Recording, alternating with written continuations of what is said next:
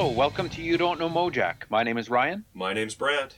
And this episode, we're discussing SST 32, the cassette only release by the Minutemen called My First Bells. Almost all the tracks on it we have been here before, but there's some neat little tidbits on this cassette that we haven't covered before in previous podcasts. So it'll be interesting to get into those tangents for a bit.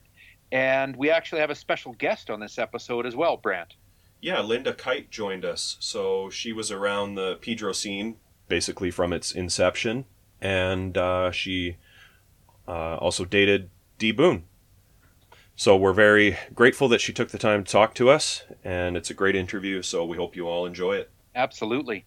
For me, every Minutemen episode that we do, it's a tribute to D Boon. It's a tribute to the band, but especially to D.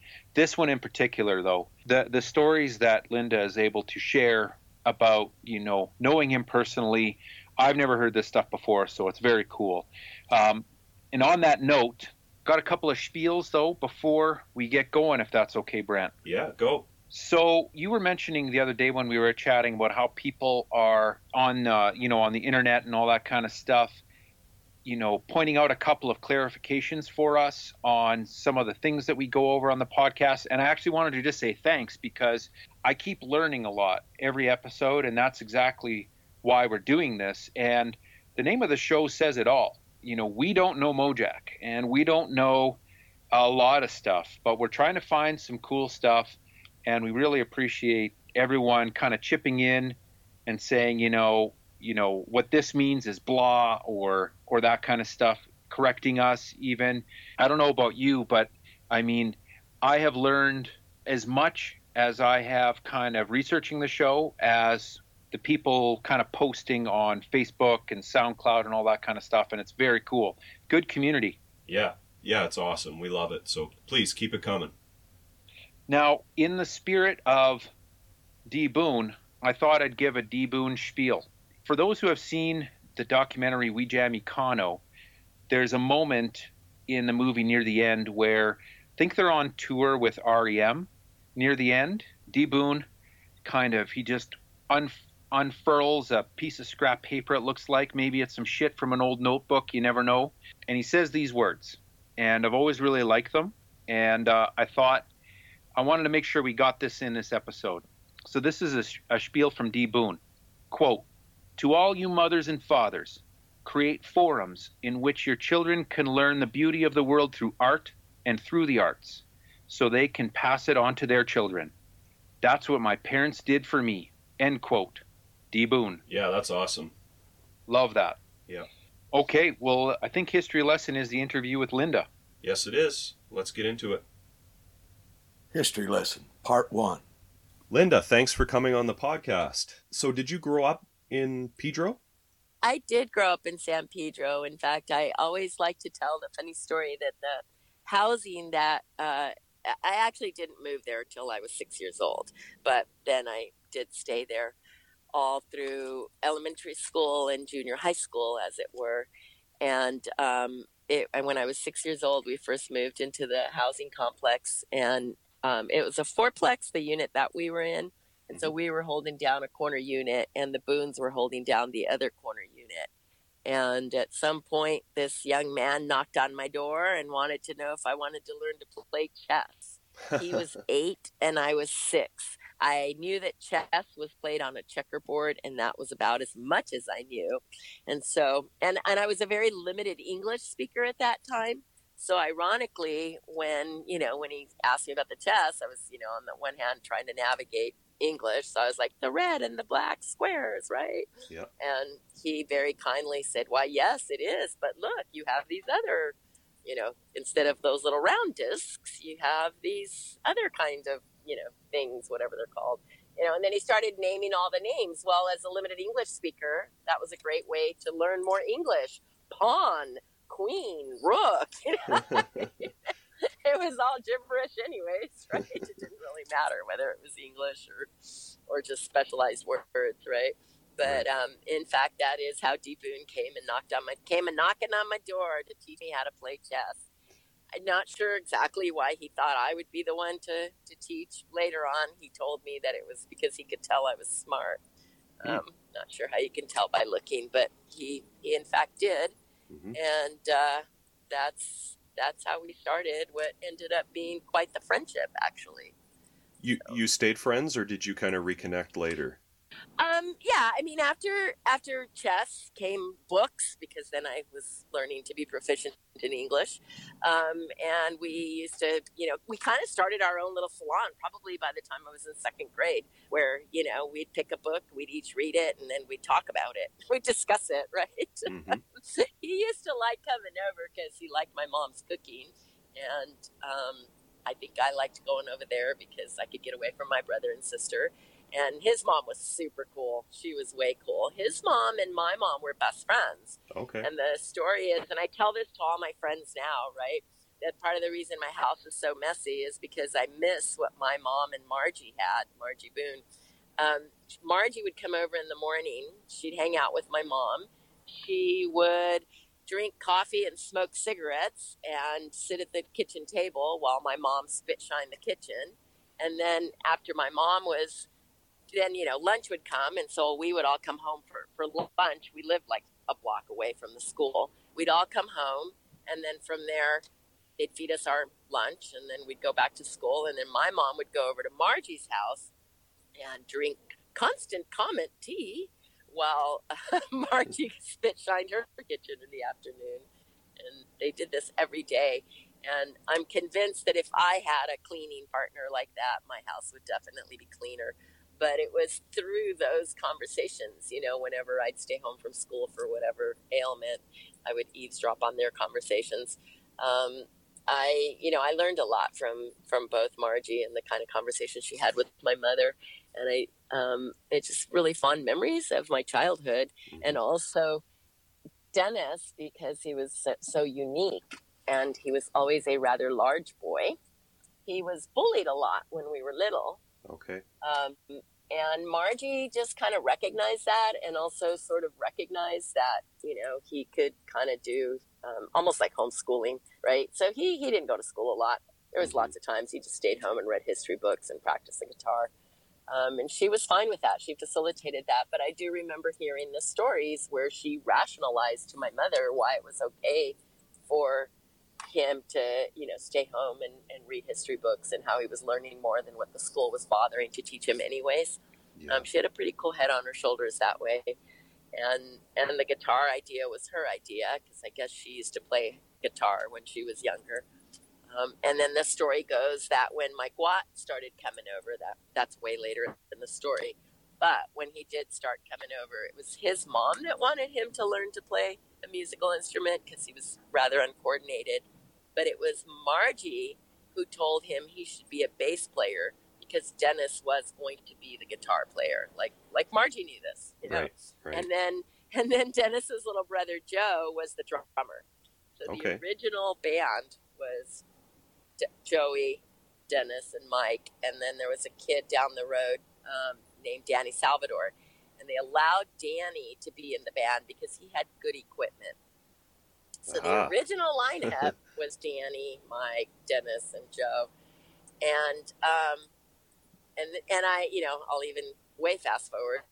It was, I think, summer of seventy, not summer, spring of seventy four, maybe seventy five, thereabouts. And I could hear them practicing and practicing and practicing. A lot of Creedence songs and you know some T Rex and just whatever standard stuff. And then um, Margie came over and said, "Do you want to come and hear Dennis and Joey?" thinking to myself, yeah, like I haven't heard them all week. Like the whole neighborhood hasn't heard them all week. But of course, like a polite young lady, I agreed to grab my little brother and went over there. And I asked her, and they said, What do you want to play? And I said, Do you know Stairway to Heaven? They did. they pulled out Stairway to Heaven for you. They played Stairway to Heaven. They didn't sing it, but they did play the whole thing.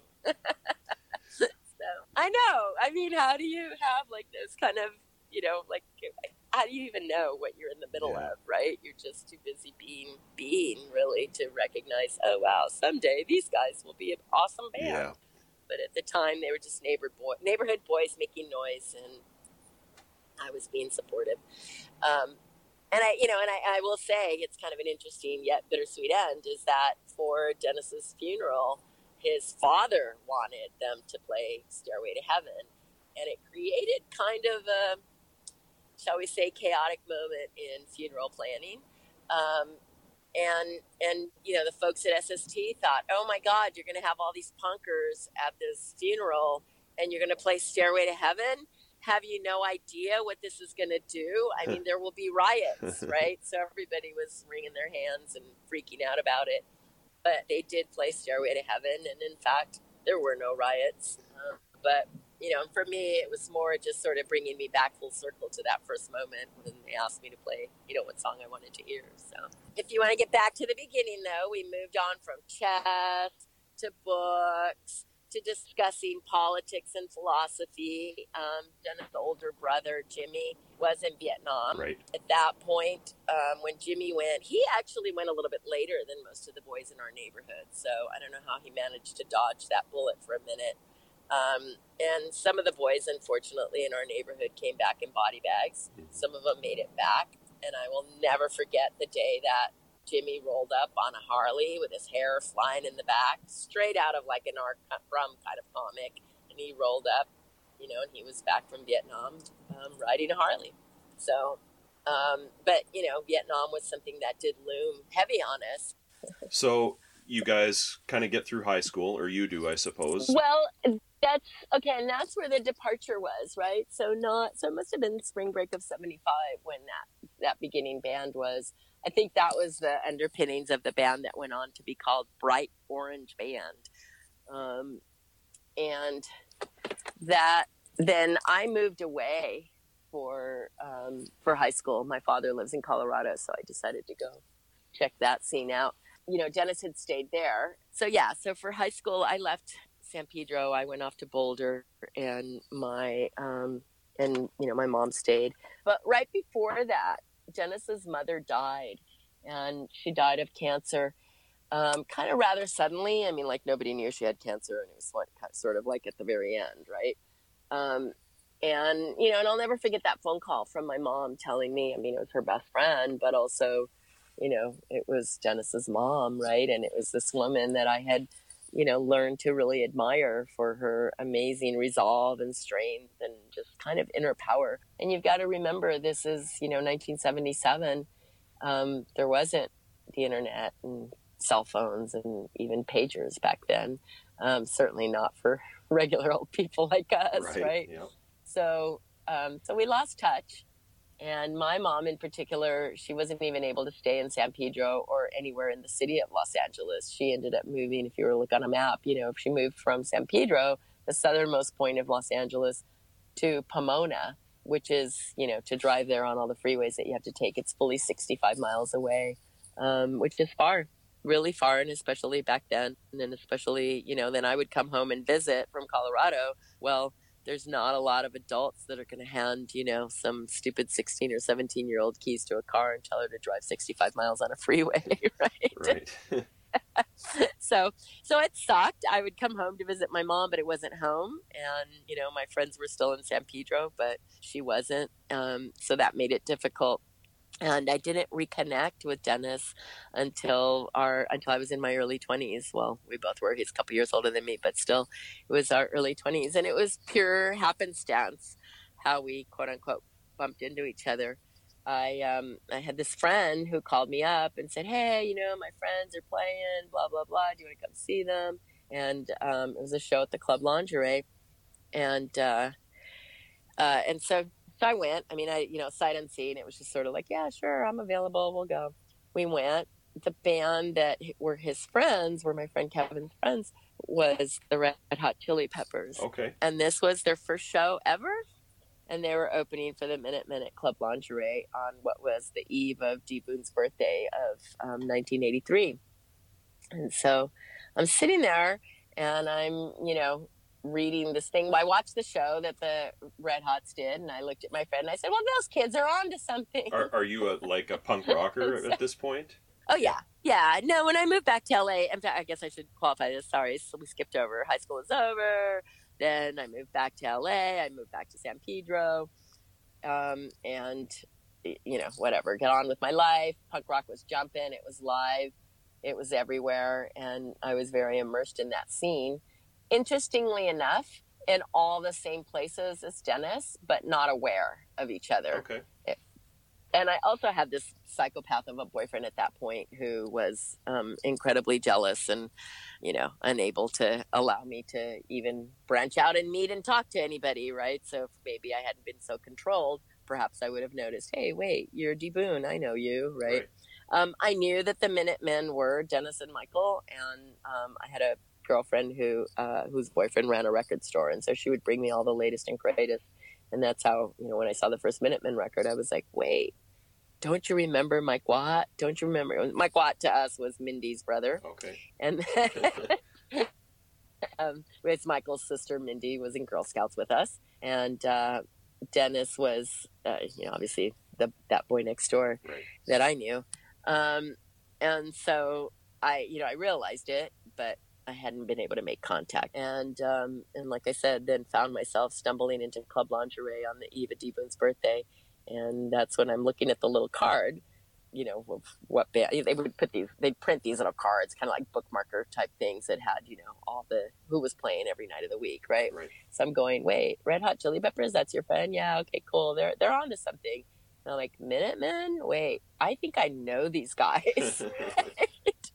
uh, um, and so then I was like, oh, cool.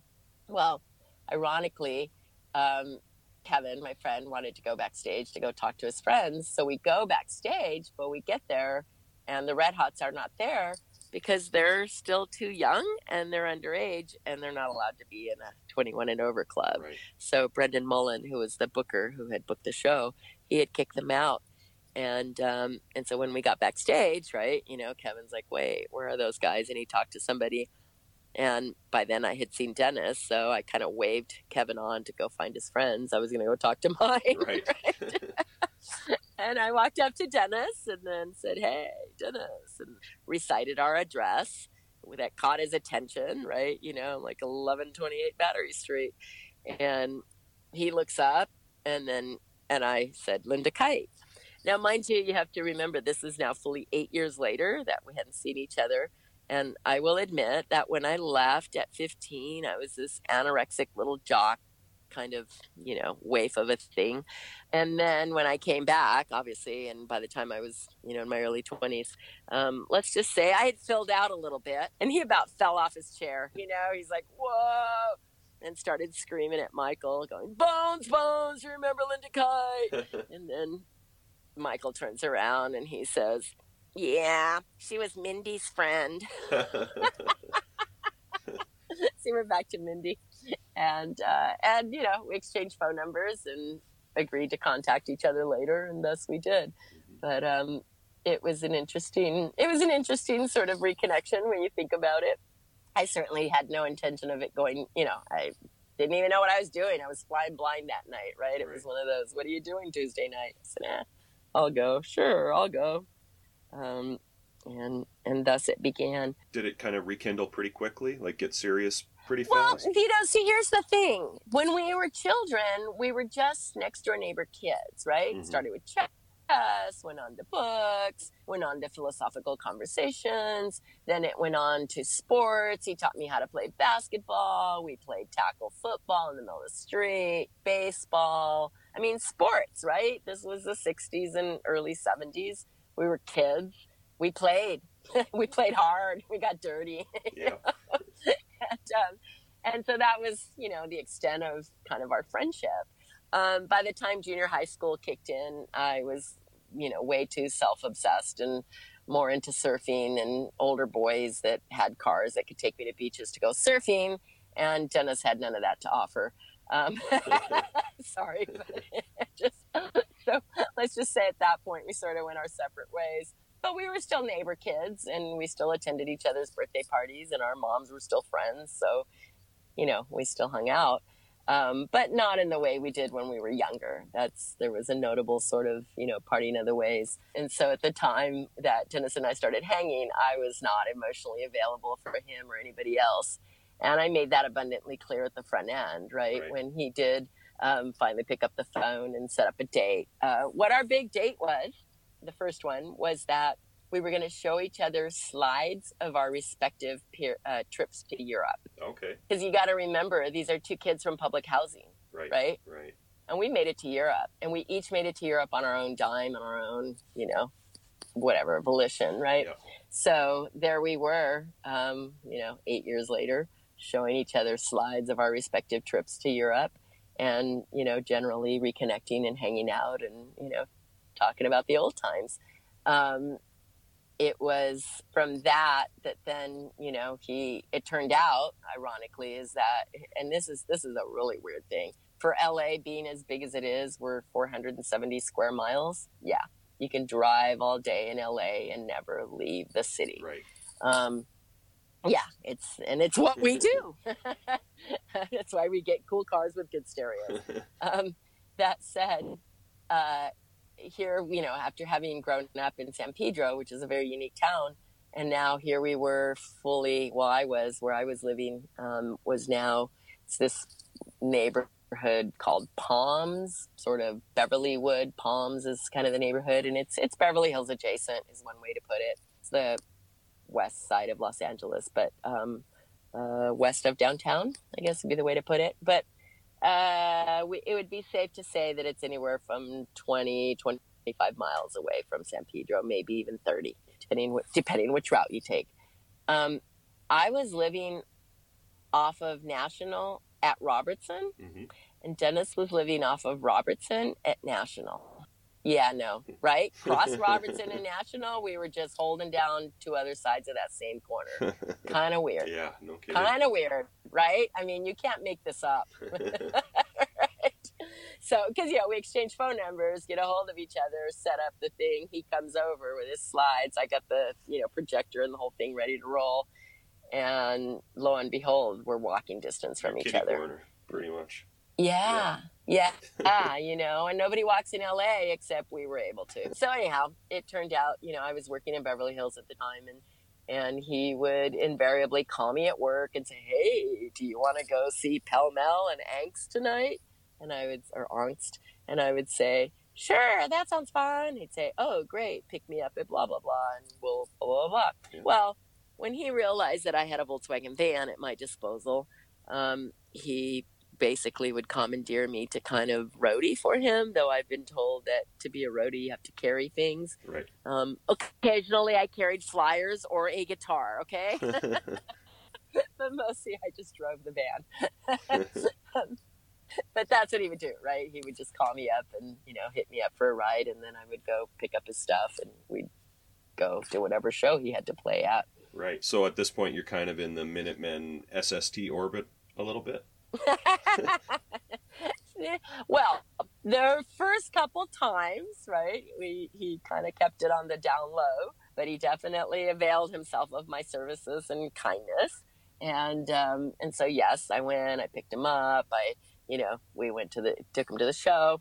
And this is what I was going to say was that as we were driving the first time, right, I picked him up because it was he was on my way to my house, right. I picked him up at his corner, went to my corner, and I had to change out of my work clothes. And he was, you know, staring at me really weird. And I thought, oh, no, no, no, no, no, no, no. So it's like mad rush hour traffic, right? And I pull over and I go, listen, buddy, I already explained to you what's going on with me. I told you I'm not in, interested in a relationship. And if that's what you're looking for, that's not going to happen, dude. That's not going to happen. Not how I'm rolling right now. Not what's on my mind. Not what I'm interested in. And if you can't respect that, you need to get out of the car right now. Right now. This is not happening. Did you ask me if I was punk rock? and he just looked at me, stunned, first of all, that I had such a nasty mouth on me.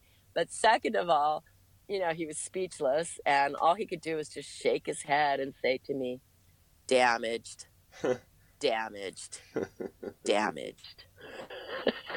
and he's like, nah, man, it's cool. We're fine. Don't worry about it. And I was like, okay, as long as you know what the parameters are, then, you know, we're good, right? So that was that. And that's how we did it. And um, that was the proverbial, my first roading experience. I had to set the ground rules. Um, and later he would go on to tell me that, um, you know, that same evening, that part of what he was staring at is he couldn't believe the sheer volume of makeup on my face. Um, and it's true. I mean, I worked Beverly Hills. I definitely would put on my war mask and get up there and do my thing. And it was just part of the spiel, right? Right. Um, you had to put on, you know, inches of makeup in order to look exactly the way whatever the expectations were. Um, but you know, I would probably get home, chisel half of it off, and get on with my punk rock. Uh, um, that original roading stuff. Eventually, he did take me to SST to meet the rest of the folks. And um, I believe the first impression was something to the effect of, "D Boon, we like your girlfriend and all, but you know, she seems smart and cool and she's obviously good looking, but why is she so new wave? and the comment of the new wave was that I used to wear really bright colors because I was kind of new wave in terms of my fashion sense, and that is what was happening at the time. And I was part of the fashion industry, so I was pretty caught up in that moment. right. Um, but I got the memo and promptly just wore black. It was pretty easy to fix. I mean, big deal. um, and, you know, um, while Dennis was passing or whatever, fronting that we were boyfriend and girlfriend, I mean, we were not romantically involved at that point. I was, like I said, I was not emotionally available. But we were, you know, friends for so long that it was easy and comfortable and, and um, familiar, Right. right? Yep. Um, and and it was safe for me because he had agreed to my terms, Right. right? it's like, dude, don't cross this line, and we're good to go. And Eventually, it did turn into something more. Yeah, it it took me a year. It took me a year to figure it out and come to my senses. And I, you know, wasn't really that interested in being some mu- musician's Right. girlfriend. I just didn't really, you know. I, I know that other girls probably flocked to that opportunity. That wasn't very interesting to me at the time, and with good reason, quite frankly. But um, there you have it. Um, it wasn't till the Double Nickels tour that I would realize that actually I had fallen in love with him. Um, and and of course, you know, it wasn't until then that until when once I finally proclaimed my love to him and admitted it, um, then you know all of his truths came out, and he had kind of been counting on that moment and sort of you know playing a long game, but also it came, you know, he let me know how he had had a big crush on me in that junior high period when I sort of blew him off for Right. surfers, right? so, so, but you know, it helped. It helped that we had that baseline friendship. It helped that we had that childhood together, and that we kind of came from the same place, even if we came at it from very different ways. Um, my mom was, you know, is Mexican. I grew up in a monolingual Spanish speaking, you know, uh, household. Yeah, I could speak English outside of the house, but inside of the house it was Spanish and Spanish only. And um, obviously his house was not that.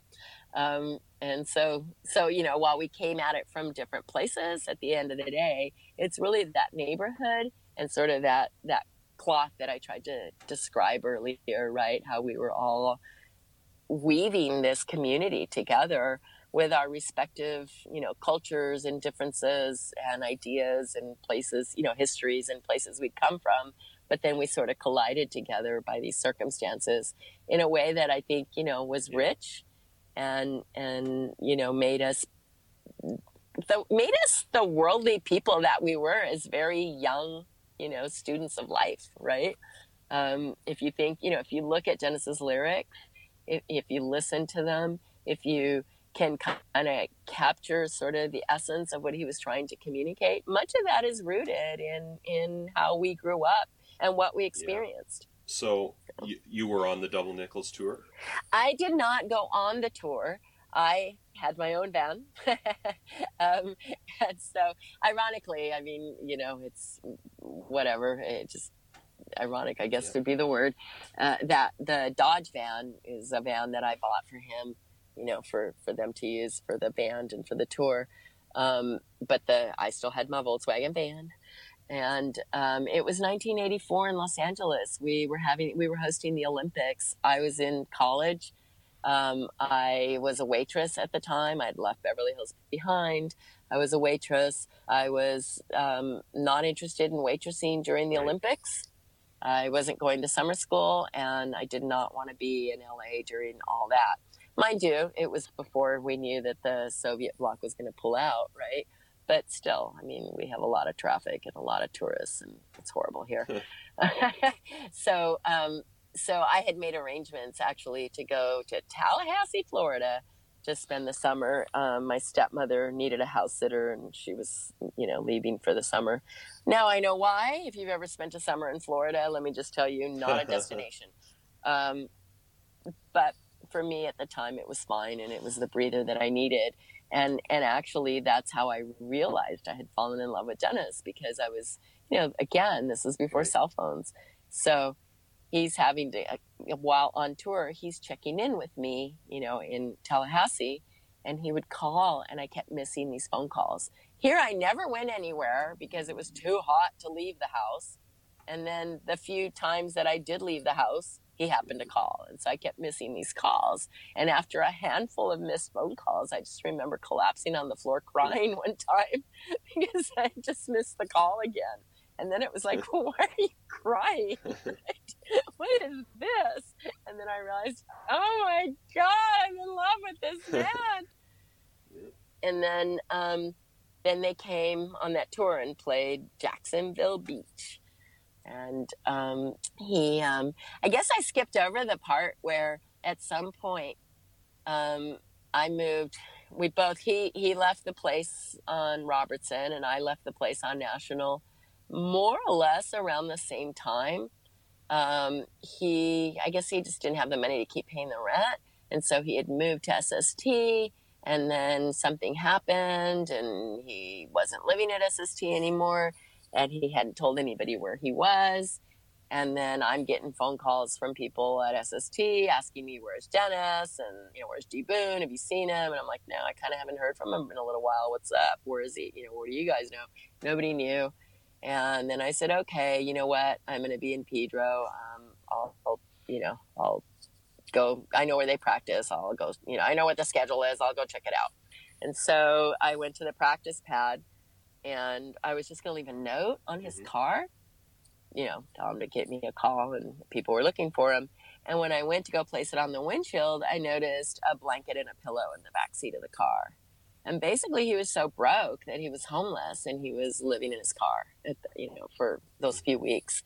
And when i saw the pillow and the blanket i was like oh shit right? You know? And i was like he's not even no wonder he's not calling anybody and he's not, not gonna answer this note so instead i just stalked him and waited in the car until he came out and then i just confronted him and at that point because i had left um, well, I think I was transitioning out of my place in, in Palms down to San Pedro.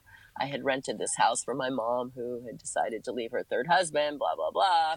Um, and so I, um, I told Dennis, you know, it's like, I've got this massive house for my mom. You're welcome to stay on the couch. You know, I'm shuttling between the two places. I'm eventually going to consolidate and move to Pedro, but, you know, for now I'm straddling these two. For now, I'm overhoused, right? I have an apartment and I have a house. So, um, so that's he ended up moving in with us, but still, you know, we were just friends, and I had very clear boundaries. And then, you know, so by '84, when we were on that double, when he was doing the Double Nickels tour, we met up in Jacksonville Beach, and that's when I had to tell him to his face my feelings. And the nice promoter got us our own room, by golly, and it was lovely. and that's where I'll leave it. Cut. Sorry. Yeah, and and then you know, and so then for that, I did like some more stops in Florida. I think we went all the way down to Miami Beach, and then you know back up, and then then I must I don't know. I guess I must have driven up to the Atlanta show and did a couple more stops with them there but then we, you know, parted ways again while they did some more of the South, and I went back to Tallahassee to pack out, and then we met in New Orleans, and so kind of caravanned Okay. back for that last part of the tour. Um, but let the record show, I always had my own van, so so no, I did not tour with them. I did not get in the van. I had my own van. A highlight on that double nickels tour coming home was Oklahoma City. I don't think they actually played OKC. I think they played Norman, which is like a suburb, but I get it confused. So I'm sure somebody can look it up. Um, it was this weird kind of speakeasy place, and Wayne Coyne had put the show together. So Flaming Lips were the opening band, and then there was this weird '80s new wave cover band was the second slot, and then Minutemen were the headliner. So nobody was there for the Flaming Lips except us, and then all of a sudden the place got packed for that '80s cover band, and then as soon as they finished playing, the place emptied. And then for the Minutemen, it was me and my sister, and my little sister had been along, you know, was along with me for this whole thing. And then, um, so it was the Flaming Lips and me and my sister watching the Minutemen. And I remember at the end of the show, Dennis saying to me, "Thank you for dancing, man. That was really nice." I'm like, you know, going, well, of course, I'm here. You're playing. How can I not dance? It's a muscle memory, dude. but um, but you know those that's what that's what touring was like at that level and at that point right? I mean you had good days and bad days. But um and then we made it back and um and then you know whatever dennis and i were in a relationship. My mom had bagged on the whole you know i'm gonna make it out on my own. She'd gone back to her husband again but she left me the kids. I don't know what that was about. So she left my brother and sister to me in my house but we had the the room that my mom vacated was sort of this rotating cast of characters starting with um, you know Dennis's brother Joe lived with us for a while. He had just come out of the military as well. Um, and then um, that's where Rob Holzman lived for a while. Um, trying to think of who else. And my brother Richard Derrick shared that room with my brother. My brother's room was always there was four bunk beds in there so there was always several people, several underemployed musicians rotating in and out of that room. Um, most noteworthy would be, like I said, Richard Derrick. Um, and and there's just other random local people that blew in and out of that room and out of that house. I think we used to refer to it as the punk rock commune at the time. Um, and that was, you know, that was one of Dennis's kind of goals was how could we have, you know, a punk rock commune.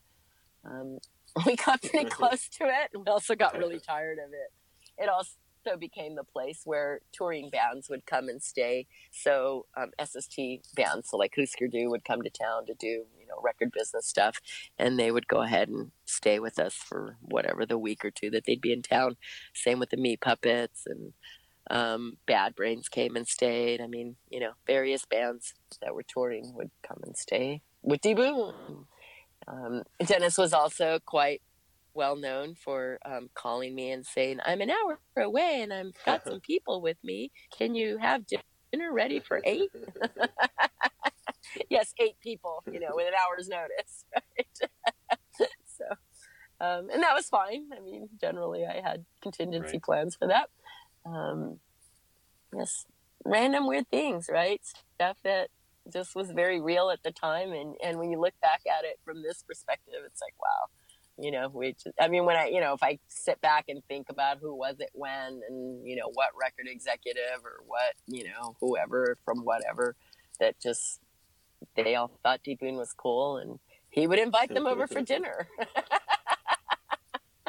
And give me an hour's notice to whip something up and mind you, I was juggling a job and college and punk rock and, you know, being D girlfriend and being my younger brother and sister's surrogate mom and whatever else you wanted to put on my overflowing plate of things. Oh, and of course, Right. activism, right? I was the one that was um, running the U.S. out of Central America chapter um, at the college level, right? I ran. Um, if you start a club in the Cal State system, they give you a budget and you can use that budget for anything you want, including paying Oh, wow. speakers. so we had Rigoberta Menchu come up from Guatemala, and once I figured out that racket, right, I, I said, well, if Cal State does it, see, you know, UC must do it, and I just hooked up with all the different chapters, and we did, in fact, bring Rigoberta Menchu to California to do a speaking series, and um, she's that Guatemalan leader who went on to get a Nobel Peace Prize recently, but back then she was still largely unknown. And I could get her five grand for speaking at each university, Wow. right? So, you know, set up a handful of dates and she's walking away with a cool 25, 50 grand, right? um, and that was a lot of money back then. And certainly if you were taking it back to Guatemala to Yeah, no continue, kidding. you know.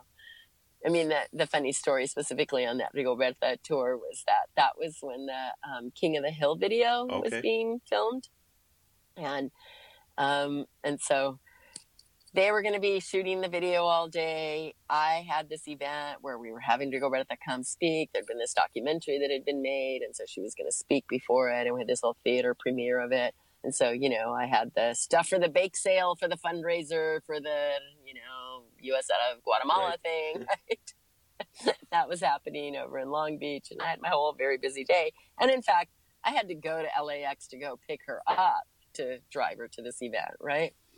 And I get the phone call either the night before or that morning, whatever it was.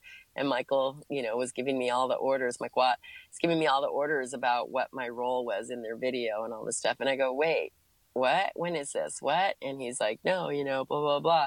You know, didn't D Boon tell you? I'm like, this is the first I'm hearing of any of this. I'm not available that day. I- have other things going on. You know? He's like, no, but this is our important video, and we got this, you know, fancy director and this budget. I'm like, well, then you need to reschedule it, dude, because I'm not available this day. I got a scheduling conflict here. And he's like, well, who cares about that? This is more important. I'm like, no, it's not. What I do matters, and it matters to me. And this woman's traveling here from Guatemala, dude. I think you can reschedule your video shoot. And did they reschedule? it's been No. a big no no we just had a big fight about it and he had to rewrite his script on the fly because i wasn't available for his video um, that said i did however cater the after party so can we just you know That counts for give me give a girl credit here right. By activist by day caterer by evening you know? but um but yeah you know that's just how crazy that scene was at that time where you know we were all just busy doing what we had to be doing to do what we you know to do our lives right? Whatever it was that we were doing to add meaning to other people besides this band that I wasn't in and wasn't interested in right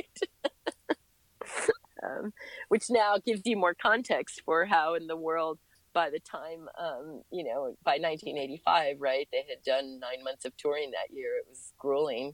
We had busted up the punk rock commune um, holzman and slovenly had moved up to san francisco. Um, you know my little brother had moved whatever my sister had gotten some other roommate. I mean we had broken up that piece and um, and Dennis had decided, you know, it was time for he and I to get more serious, get our own place together. You know, things had moved on more romantically than whatever his utopian punk rock commune visions were. Um, and so we had gotten our own little house, and uh, and that's when he had gotten me to agree to marry him. Um, because he made a very well prior to that you know he when he confessed to me you know with the big crush he'd had on me as a child and and just you know what a big joy it was that i finally came to my senses and fell in love with him. Um one of the what you know of course he wanted to get married right away. He wanted to get married after the double nickels tour and i just was like dude what is your thing with marriage? We're anarchists and atheists. Why do you want us to register with the church and state just to prove we love each other? I don't need either of their Right. blessings, right? You know, it's like you and I, we can write our own vows, we can jump over a guitar, and for me, that's good enough. I don't need permission from those other people, you know. So, so we did do that. We um, after double nickels. I mean, I talked him down off of the whole marriage thing and to like, hey, how about this? how about we exchange our own vows and jump over the guitar? Um, and so we did that.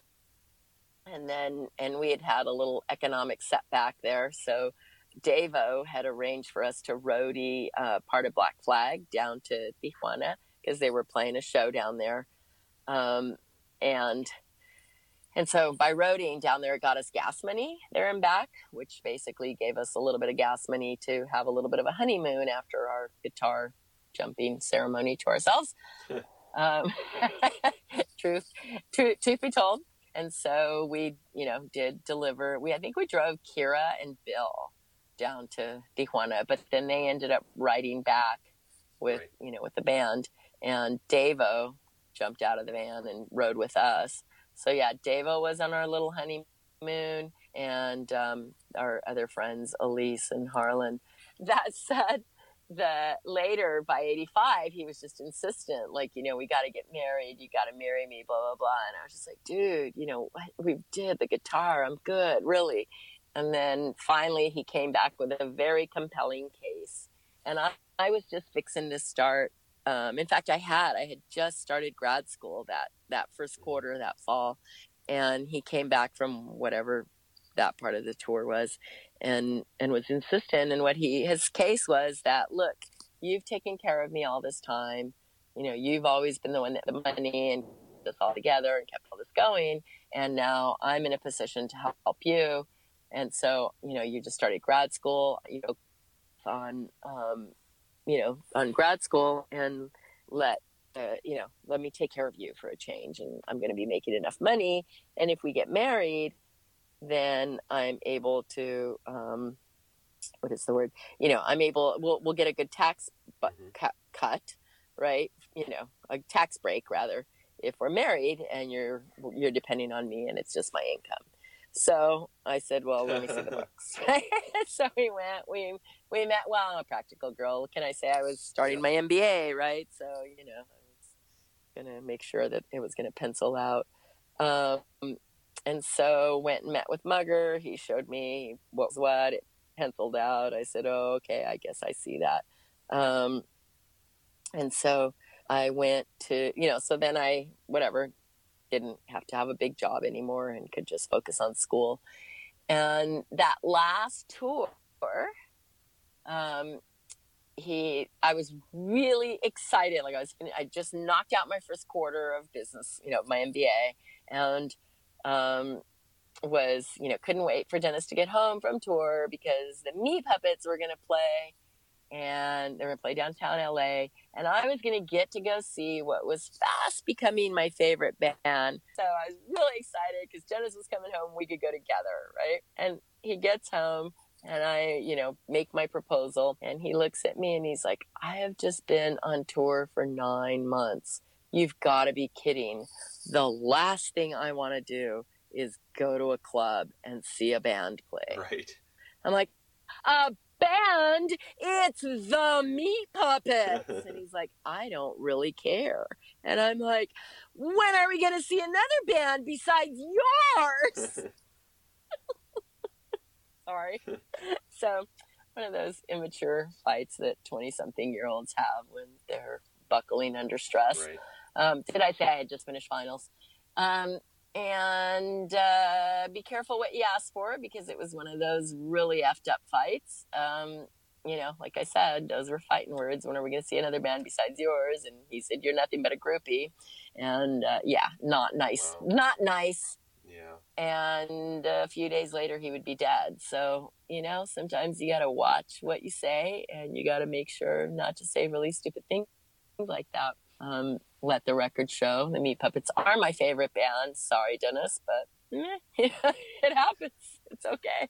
doesn't just doesn't diminish what a great band the Minutemen were. I think you you you work for the Meat Puppets or work with them now. I actually have the very fine privilege of, you know, those Kirkwood brothers seeing me through and truly being my anchor through this incredible journey that's the aftermath of Deep um, and stumbled into being a merch slinger. Um, you know that MBA in me actually has a way of uh, transacting quite effectively. And if you happen to brush past me, you I will make sure to take all your cash, and you will walk away with some pretty awesome souvenirs. you won't regret it. We will transact and you will be happy because, you know, whatever I sell you will be awesome. Um, but no, I mean, you know, for, for me, puppets, what we're doing at this point, which is pretty cool and why it's easy for me to do is uh, we carry the whole SST catalog. We reissued it. They were one of the first bands to fight to get their rights back from Greg Ginn. And um, we just press it ourselves. So I have a pop up record store. Yeah, How easy is that, right? I mean, that, you know, kids in a candy store. And then, um, you know, obviously CDs and t shirts and whatever else. We had Christmas ornaments right this year for the first time. Um, but yeah, really cool little black Christmas ball with, you know, the original logo on it. Um, and so I stumbled into that by virtue of being a friend and obviously a fan. I mean, it they really are my favorite band in the world, not just because I happen to know them, none of that. I mean, it was a very organic process where there was just something about their music that just drew me to it and got caught my attention, right? Um, and uh, and you know, it's just happens to be a privilege that we know each other and are fond of each other as human beings. And like I said, I mean, they've definitely been the anchor for me through this entire journey. Um, and it was their manager that just asked for some help one night when he was slinging and had to go do important manager things. And he said, Hey, can you help me with this? And, you know, I'm like, Well, do you have prices? I mean, do you have a cash register? Where's your cash box? Right. And he didn't have any of that because, you know, he's a rock and roll manager, not a merch slinger. So I quickly said, okay, you know, let me figure this out. And when he came back, you know, he went just had to go do whatever. When he came back a bit ago, and my terms were, it's all right, I don't mind slinging during the opening bands, but once the Meat Puppets are on, you know, I gotta dance. That's what I'm here for. Well, I'm sure most people that are listening to this are, you know, aware of how D Boon passed away, and and uh, do you mind taking us back to that? Yeah, not a problem. So fast forward, big fight about you know when are we going to see another band besides yours? Um, and uh, and so you know he did get me to agree to marry him. And like I said, I checked it out with you know Mugger, who was at that time the accountant for Meat Puppet. I mean for Meat Puppets for SST. And um, and then, you know, so I said, okay, it's on. You know, you can afford this. It makes sense on paper. It's the only justification I can understand for getting married. And so I know what a romantic. But, um, and so the first person that he wanted to tell was my mom. Um, you know, for all the obvious reasons that at this point she was more or less a surrogate mom to him. And, you know, after his mom passing, my mom was the, clo- like, sort of the closest tie that he had with her and um, and at that time my mom was back living in Tucson, so we had uh, we were driving to Tucson to go tell her the good news.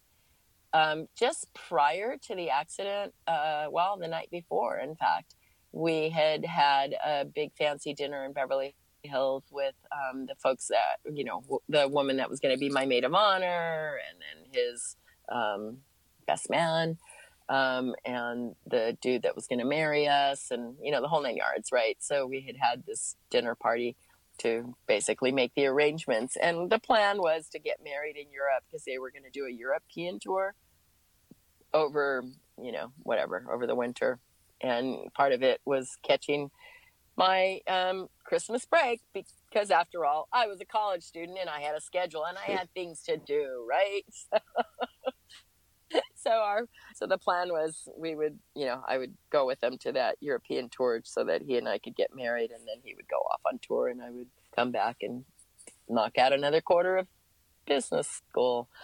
Um, and so, you know, there we were. We'd had this dinner. Now, that nine months of touring, that in fact, 1985, at whatever point, Dennis decided he would become vegan.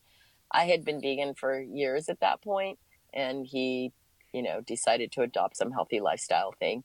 It's, you know, ironic as all get out because it was, he lost like 100 pounds. He was probably in the best shape he'd ever been.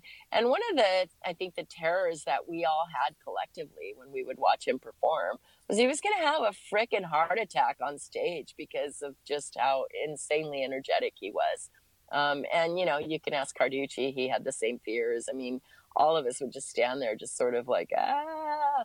Um, and so here he was, right on top of his game, really healthy, you know, lost weight, lot, you know, just physically fit, all of it. And um, that place that we went to for this, you know, big fancy, I, I, guess we can even call it an engagement party dinner, whatever. I don't really, you know, almost a rehearsal dinner, but stateside, right? Um, and he decided to share a rack of ribs with you know, this dude that was going to officiate our wedding. And, um, and it made him really sick the next day. I mean, well, that night and the next day. And unfortunately, I did still have this job, and it was the retail job, and it was Christmas. And so, you know, I had to go to work. Like, I couldn't not go to work, right? It was like the Saturday before Christmas or something. And so, I left him um, at home sick and, you know, rushed off to work. And, uh, um, you know, and then called people all day long, called to check on him and called people all day long um, to go in and check on him because he was so sick, right? And I was pissed at him because I was like, dude, you can't be vegan for a year and then eat a rack of ribs. Like, what do you expect is going to happen? Of course, your stomach hurts. come on, dude, this is not how it's to be, right? And and you know, and let the record show, I was not vegan for any political or ethical reasons. I mean, that's all fine and well and good, and I get it, but it I wasn't some like dogmatic thing about it, right? It just I don't really like meat, so it was easy. Um, uh, it did piss me off though that he made himself sick with meat. And so then um, the van had some weird radiator leak thing going on. And because originally the plan was he would drop me off at work and then he would go get the van fixed. And, you know, then we'd be able to leave right after work to go uh, to my mom's. Um, he didn't get it done. And I, you know, I instead picked him up and picked everybody up. Um, and and my little sister, I made my little sister go with us because it's her mom too. Said, "Come on, we're gonna go to Christmas at Mom's. Just deal with it. Let's go." Uh, she, when I got there to pick her up, she was really sick with the flu. So she had the flu. He was sick with this whatever beef attack, and I was driving. I was driving after yep. working all day. So, um, and at some point, uh, you know, it was really late at night. At some point, I felt some weird kind of drag on the you know left rear kind of part the left rear wheel and i thought for sure we had a flat tire. A um, couple other things is that there was equipment in the van. We had mike watt's bass amp and i don't know there was guitars there was stuff and part and it had to do with this new house that dennis and i had moved into the house next door. There were these active junkies that lived there and it was actually kids we'd known from the neighborhood prior um, you know, from our own neighborhood. And so we knew, we knew the whole drill that was going on. So Dennis didn't feel comfortable leaving guitars or, you know, Michael's bass amp behind in case the kids broke in and stole shit. So we just had that stuff in the van with us. Um, we, and, and so, you know, when I felt the drag on the wheel, I, you know, immediately was like, oh man, I've got a flat and I was going probably 85 miles an hour, or um, you know, in the fast lane in the middle of the desert in Arizona with very few other cars on the road. Um, so, you know, being a seasoned driver, I knew enough to rather than slam on the brakes to just sort of ease up off the gas and thinking it would just eventually come to a stop because the flat tire would stop right. rolling, right? Um, instead, it wasn't a flat tire. It was the left rear wheel axle was actually um, it's actually a manufacturing defect. Like it happened to all the same, you know, most of the model, most of the vans of that model of that year. Um, and so, uh, next thing I remember was that the, the wheel came off. I don't remember the part about the wheel coming off per se, but I just remember the part about being airborne. so when the wheel came off, it caused the axle to hit the side of the road, and that made the van go airborne. We rolled one and three quarter times um, and landed passenger side down. In the process of it rolling, my sister had been thrown out of the van, and Dennis had been thrown out of the van. Um, and uh, I, because I was in the driver's seat, it didn't. I didn't. Uh, well, the other part, which is like the tricky part, and this is, it's always fascinated me. It's like how your body protects itself from whatever trauma and tragedy, right? When we went airborne, I mean, I realized, right? And so I just screamed. And Dennis and Janine were both asleep the whole time because, like I said, right? She was sick with the flu. He was sick with whatever his gut attack, and uh, I was driving. So I said, um, you know, I just started screaming, and um, and you know, I screamed. I said, "You guys, we're having an accident." it's like the weird shit you come up with. And so, um, once we landed, I it was actually me falling from the you know gravity sucks. So i was falling from the driver's seat to the passenger seat and my ankle struck the carburetor. If you know like those old 79 dodge vans basically the engine is in the middle in that big console thing that you use for your beverages right. and chain change. That's actually where the engine part is. So um, my ankle hit that carburetor and pulverized on impact that impact, that pain of that pulverization process was so intense that that's what got me to come back to from blacking out when I, you know, because I blacked out when I screamed, "You guys, we're having an accident!" Um, and when I came back to, you know, it was like, "Whoa, what's happening here?" It was it was like a twilight yeah. zone, right? The windshield wipers were were moving the front windshield was completely smashed out. Why the engine was still on and why the wipers were on, you know, I mean, obviously the van had flipped so much. And so, you know, it took me a minute to kind of figure out. I was like, oh, okay, I better turn off the engine. That'll stop the windshield wipers. You know, it's like, what? And so I did that and then, you know, kind of climbed out. And that's when I realized that my ankle wasn't functioning. Um, so I literally crawled out of this ditch and flagged down help and you know, that's when uh, the cops came and the uh, some good Samaritans helped, and the truck driver called the cops. Um, the Samaritan, the good Samaritans, put me in their car and went off to go look for Janine and, and Dennis, and um, and then the cops came, and next thing I know, I've got this cop interrogating me about you know what had happened. Well, I didn't know like I had no recall whatsoever about the wheel axle business. All I knew is I woke up at the bottom of a ditch. Right. Right. And so when they're asking me all this, I mean, and I'm in shock. Yeah, I mean, I've just been in like a really horrible car accident, right? Yeah. And I've got a cop up in my grill just asking me all these intense questions over and over and over and over and trying to catch me in some kind of lie, right? You know? Right. And all I could say to him was like, I don't know, man all I can think of because he kept saying, "Well, what happened?" And I'm like, "I don't know, man. I must have fallen asleep at the wheel because I don't know. I mean, next thing I know, I'm cruising and here I am at the bottom of a ditch. I really don't know what happened, right? Right. And then he's like, "Well, you know, who was driving? Well, well, if you were tired, why didn't you pull over?" And I go, "That's just it. I wasn't tired. I had just passed a rest stop. If I had been tired, I would have pulled over. I mean, dude, come on, I drive. I, I know how to do these long drives, right?" And he's like, "Well." Then why did you fall asleep at the wheel? I mean, yeah, this is like the stupidest kind of thing. And meanwhile, I'm just, you know, I'm like in shock from just having had this horrible car accident, right? Right. And so, um, I mean, if you read those transcripts, they're completely nonsensical, especially when he says, well, why were you driving? You know, why were you the only one driving? And I'm like, because they were asleep. like, you know, how do you expect them to drive? I'm the one that was awake. They were sleeping. I don't know. What are you thinking here? Whatever. So it's like this complete insane um, transcript back and forth. Um, and and so then afterwards, when I got released from the hospital, it was Dennis's dad who had come. You know, he'd come to town, and he had gone to the site of the accident. And like I said, he was a mechanic, right? So he'd right. look at the police report, looked at the accident, looked at the jag in the ground where the wheel axle had, you know, like penetrated the area, looked where the, you know, looked at the skid marks, and he just looked at everything and he forensically kind of reconstructed it.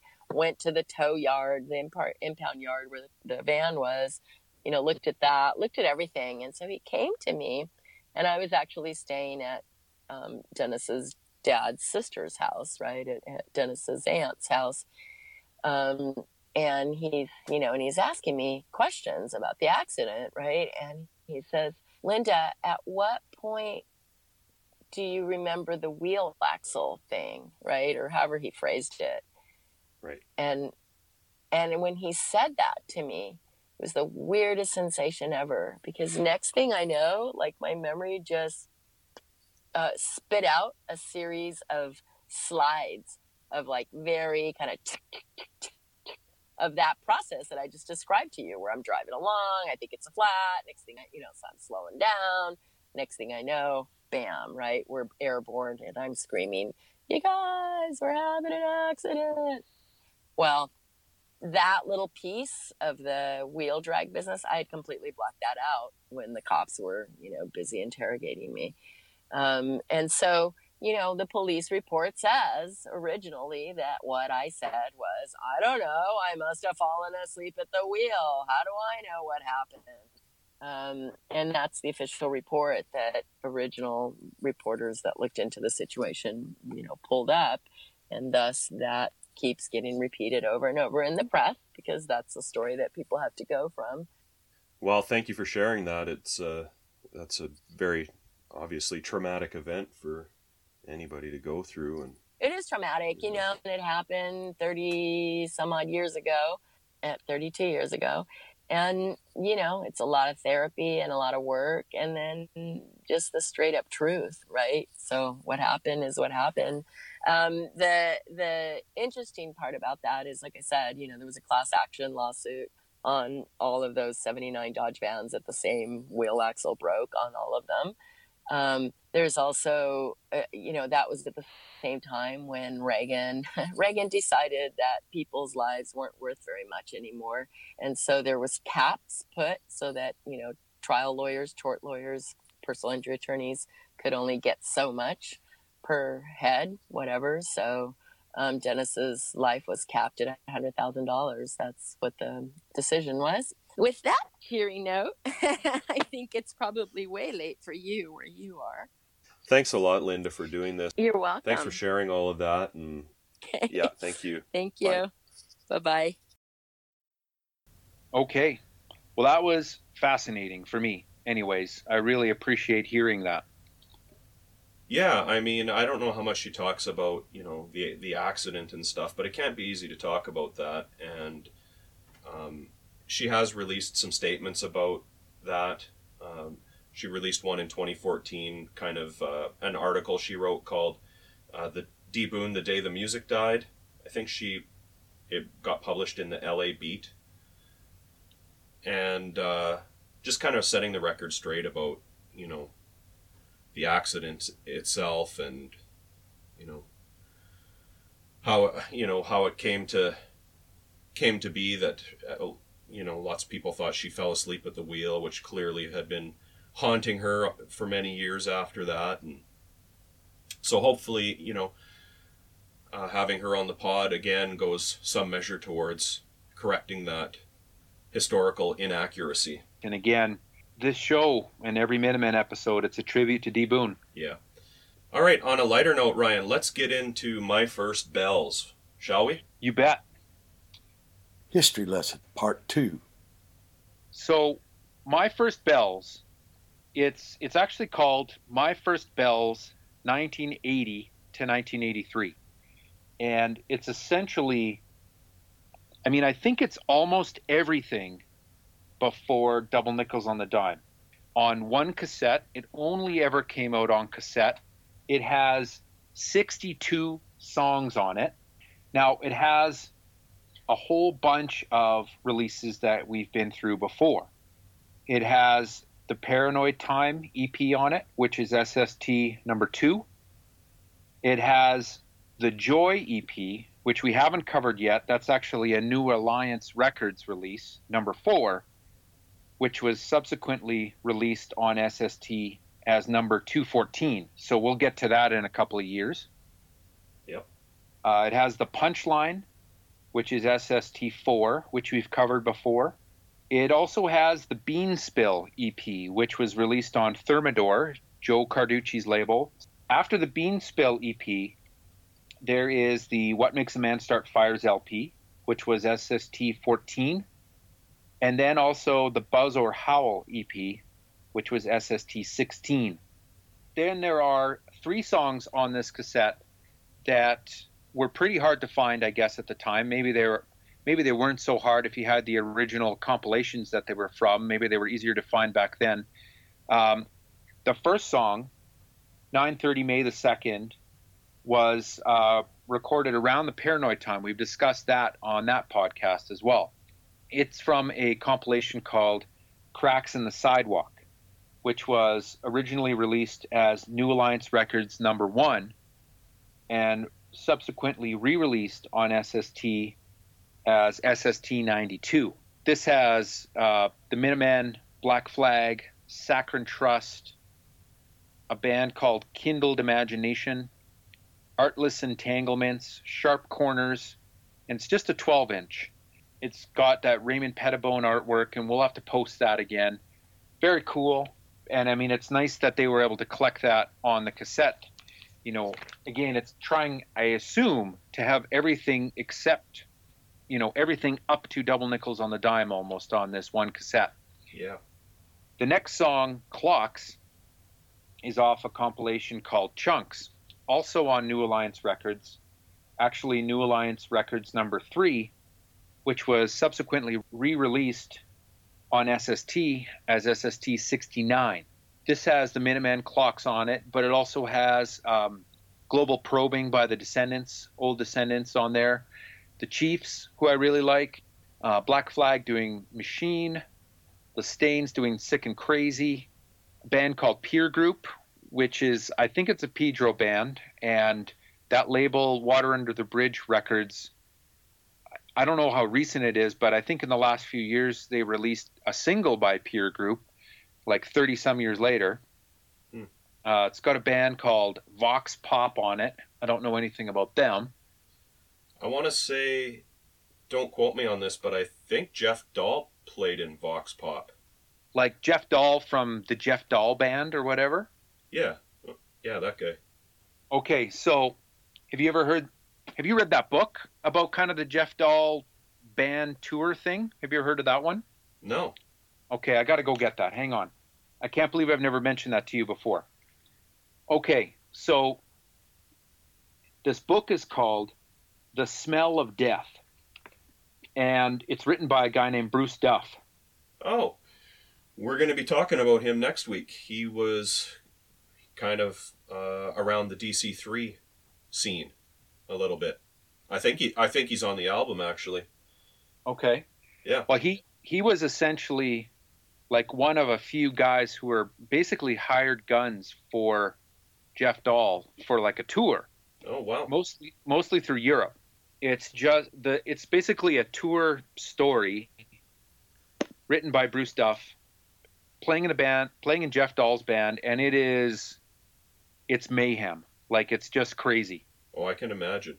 I can't believe I haven't heard of that. I'm a huge Jeff Dahl fan, so like of his solo stuff, I should say. So like the Jeff Dahl band, basically, and uh, I'd love to check that out. I'm gonna have to track it down. The smell of death. Yeah. The smell of death. And I'm not even that big of a, a Jeff Dahl fan. I just read about this. It was one of those, I was on an internet rabbit hole and I read about it and I was like, ah, I bet you I would like that. And it said, you know, it has an introduction by Cheetah Chrome. Yep. And, and an afterword by Tony Adolescent. Yeah, well, uh, Bruce Duff, I think, played in ADZ, and uh, well, Jeff Dahl has recorded with Poison Idea or uh, with uh, the Dead Boys. Yep. Yeah. Yeah. So, I mean, I read that a, a number of years ago, but I just remember it as being like lots of drinking and I, I guess kind of uh, scummy venues touring around Europe in the Jeff Dahl band. It was a good story. Wow. So carrying on with the rest of the tracks on the Chunks compilation, after Vox Pop, there's either an artist or a group called Ken, and the band then Slivers, which has George Hurley's brother in it. Saccharine Trust doing a Christmas Cry, a band called the Artless Entanglements, which were also on this Cracks in the Sidewalk compilation. I've never noticed that they're on there. I got to check that out, figure out who the Artless Entanglements are. If someone knows, let us know. Although I will note their song on this Chunks compilation is called Dildos, Bondage, and Toys. Okay. Only to be followed and closing out the LP, The Nig Heist, which I'm sure it's probably a reason they put those two tracks together. Yeah. and then um, the third track that's pretty obscure that's on My First Bells is a song called Prelude, which is written by T Rex, actually. You probably know that song better than I do. Yeah. It says in the insert that it's off a, a compilation called Live is Beautiful, So Why Not Eat Health Food? Right. On New Underground Records. I've actually got that, and it's it's not live is beautiful. It's actually life is beautiful. So why not eat health food? And it's got a Raymond Pettibon cover on it, and it's got a lot of the the bands from back then. Um, oh, check this out. Okay, I'm gonna go through the songs on here, and uh, I'm gonna answer a question you just had. So this compilation, Life is Beautiful. So why not eat health food? It has uh, the bags on it. Anti, Shattered Faith, who I've always really liked. China White, MIA, Ill Will, The Germs, doing Media Blitz. Minutemen do the Prelude. A band called Bee People, Mood of Defiance, Invisible Chains, who actually put out a record on New Alliance Records, if I'm not mistaken. Yeah, did, yeah. Marshall Mello, uh, a band called Zurich 1916, and then Vox Pop. Yep. With Jeff Dahl on guitar. There you go. And so on Vox Pop, the credits are Mary on vocals. Looks like Don Bolas or Bolas on Bass. Don bass. Bowles. Germs. Don Bowles. Yep. Well, okay, so here's the thing. I look I look at the germs. There's Don Bowles on drums, B O L E S, Yep. and then on Vox Pop, it's Don Bolles, B O L L E S, on bass. Who knows, man? Yeah, someone better help us out on that. And then uh, closing off this compilation is a band called Power Trip with Jeff Dahl on Jeff vocals. Dahl. Yep. Jeff Jeff Dahl, on Dahl again. Yeah. Yep. So lots of Jeff Dahl uh, connections there. Um, Yeah, he was he was kicking around. So now this this compilation, Life is Beautiful, so why not eat health food? Uh, there was actually a series of three compilations that uh, kind of relate to this. I don't know if you knew that. Yeah, there's one called Life is Terrible, so eat potato chips or something like that, isn't there? No, well, I think the second one is called Life is Boring, so why not steal this record? Okay. And that one has the Germs, Minutemen, Red Cross, Shattered Faith, Anti, Mood of Defiance. Let me see here. Invisible Chains again, Slivers, Vox Pop again, Marshall Mello. So a lot of the, a lot of the same bands again. And then the third one I think is called Life is Ugly, so why not kill yourself? Mm. and that one has uh, Red Cross, Descendents doing uh, I Want to Be a Bear, Anti, Ill Will, Civil Dismay, China White, Mood of Defiance, Minutemen doing Shit You Hear at Parties and Maternal Right. And then this is interesting 100 Flowers and Urinals back to back. Both have uh, John Tally Jones in that band and Kevin Barrett. And oh, and I mean, it's basically the same band. I, I've never been able to pronounce this name. I don't know if it's Kale or Kyle Johansson on guitar. Basically the same band, but it's interesting to have them side by side. Huh. The plebs are on here, and then uh, Plebs had a had a EP on New Alliance as well, I think. Yep. yep. Yeah, and then uh, Saccharine Trust. All tracks produced by Spot. So these are three LPs that are compilations that are related to SST New Alliance for sure, and uh, we'll have to post pictures of all those for sure. Yeah. and very cool to have a compilation that collects the Bean Spill EP and then these three compilation tracks. But even better, um, w- one might say, the Coupe de Gracie is um, Water Under the Bridge Records actually put out a split seven inch by the Minutemen and Saccharine Trust in uh, a couple of years ago. Have you seen that one, Brant? Uh, maybe. So this one, it actually collects the three songs off of My First Bells that, uh, other than the Bean Spill, it has 9:30 May the Second, Clocks and Prelude on the Minutemen side, and then the Saccharine Trust side. I don't know this, but I mean, we'll get to the Saccharine Trust cassette only compilation. That's kind of like My First Bells, called the Sacramental Element, I think. Yep. So I betcha, and we'll know it when we get there, that the songs that are on the B side, the Saccharine Trust side, well, I guess they're both kind of A sides Disillusioned Fool, Hearts and Barbarians, and A Christmas Cry. Those are from similar, like the compilations that the other three by the Minutemen were from. It's from Life is Ugly, So Why Not Kill Yourself, Cracks Yep. in the Sidewalk, and Chunks. So I bet you when we get to the Sacramental Element, we'll find uh, those tracks on that cassette as well. So it looks like Water Under the Bridge kind of captured the obscurest of the obscure from the two cassette only compilations and put it on this split seven inch, which is very excellent. Right on. So that's kind of it for my first bells, but we should talk about the cover Yeah, art. It's a, pettibone, hey? Yeah, Raymond Pettibon drawing. I'm interested to hear what you think about it. It is um, like a a woman holding up a pair of pants, obviously bell bottoms, and with the caption "My First Bells," and then an inset kind of caption. There, it looks like a body with a toe tag on, and it says "Barefoot" is the caption, and I don't know if I mean, the conclusion I drew from that was, I guess that maybe this woman got her first pair of bell bottoms off of this recently deceased person. I don't know. Oh, yeah. that, that makes sense. maybe not. Yeah. Well, it makes about as much sense as, you know, you can make out of any petty, pettibone stuff, so. yeah. But that's it for my first bells. It's got, um, and it, you know, I, I, when I was listening to it, the other thing about the Minutemen for me is that I just don't get tired of listening to their stuff. And when I was listening to this cassette, still holds up. I never get tired of listening to it. Very cool to hear the more obscure tracks amongst the very well known stuff. It's a great tape. It's a shame that they uh, it never really got any sort of broader, I don't know, distribution or production. But I bet you you could probably download it or something. I bet you. I don't know. I probably shouldn't encourage that. Yeah, well, most of the stuff is is uh, is available.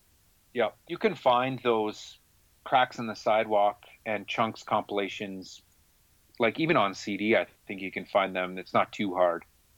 Yeah. You want to do the ballot result? I sure do. Ballot result. I'm curious to see where you ended up on this, Ryan, because I know uh, you've had to make some some tough choices in the past, and here here's an opportunity for you to to get one of the tracks we missed. Oh, okay. Um, I before before we do that, I have to make a few comments though. please. After after listening to this, the Joy EP and the Bean Spill EP are both actually I really like them both. Yeah. I liked. Uh, you want to see the tracks that I wrote down that I liked? Yeah. Or hear 'em? Yeah, for sure. Cut. Awesome. Uh, yeah, I th- seem to recall maybe Michael T. Fournier saying that was one of his favorite Minutemen songs. Actually, yeah, love that one. uh, I felt like a gringo. I've always loved. The product is great. Uh, the anchor. I know a lot of people say that that's one of the Minutemen's finest moments. Yeah, that's a Georgie song. Yeah. Uh, off the Joy EP, Black Sheep and More Joy. And I didn't know this, but Dez got a. Dez Cadena has a co write credit on More Joy. Yep. And uh, from the Bean Spill e- EP, Case Closed, Futurism Restated, I thought was quite good. And my pick, I don't know if I should say it yet, Say it. if if Reagan played disco. Yeah, let's do that one. It, w- it would have been in my top four or five for sure. So let's do that one. It's awesome. Yeah, that's a great song. I've always liked it. Ryan, what's next week? next week we are getting into a new band altogether. We've mentioned them many times before. It's DC3. This is the dream. Can't wait. Thanks for listening, everybody.